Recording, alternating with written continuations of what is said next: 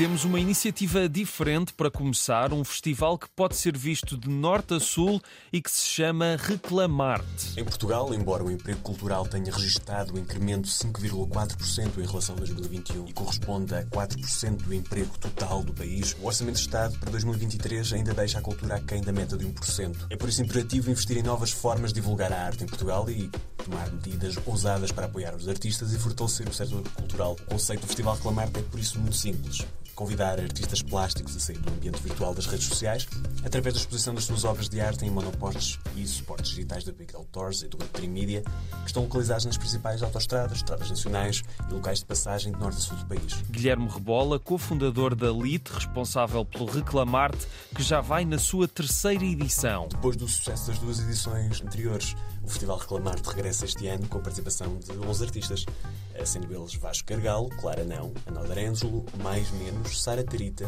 Hugo Van der Ding, Bai Castro, Luís Azevedo, Daniel Garcia, Juan Domingues e Nuno Viegas. Saibam mais em reclamarte.pt. Lembram-se de Gil Vicente, da farsa de Inês Pereira ou do Alto da Barca do Inferno com as suas coloridas personagens? Pois bem, a obra e a época do dramaturgo são o centro de uma nova exposição do Museu do Teatro e da Dança em Lisboa. Chama-se Gil Vicente, Portugal e Espanha nos primórdios do teatro europeu.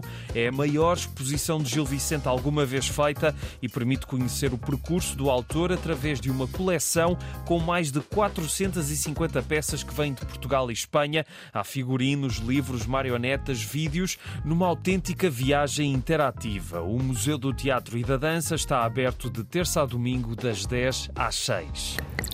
Está na hora de servir o vinho, porque em Coimbra, de hoje a quinta, acontece a quarta edição do Wine Future 2023. O convento de São Francisco vai receber três dias de conversas e debates à volta da indústria do vinho, com convidados nacionais e internacionais a trazerem os temas fulcrais do setor nos tempos que correm. Mas também vai haver, claro, jantares e provas de vinho e outras iniciativas. Saibam mais em winefuture.org.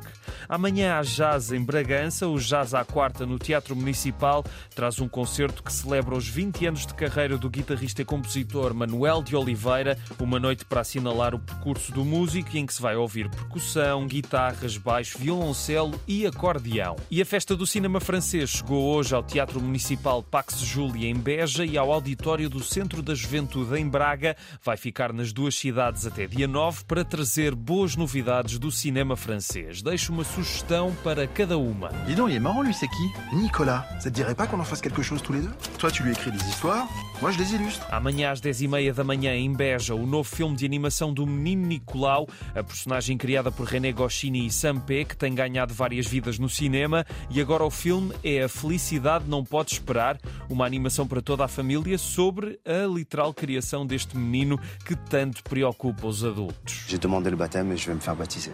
T'es pas sérieux là Tu veux pas te convertir au catholicisme Mais c'est quoi ça J'ai trouvé dans la valise de gars. Touche pas avec les doigts. E em Braga, também amanhã, mas às nove da noite, fica connosco uma comédia sobre um humorista que se converte ao catolicismo, mas os pais são judeus e quando ele chega à França vai se instalar a confusão. E é tudo por hoje, até amanhã e um abraço.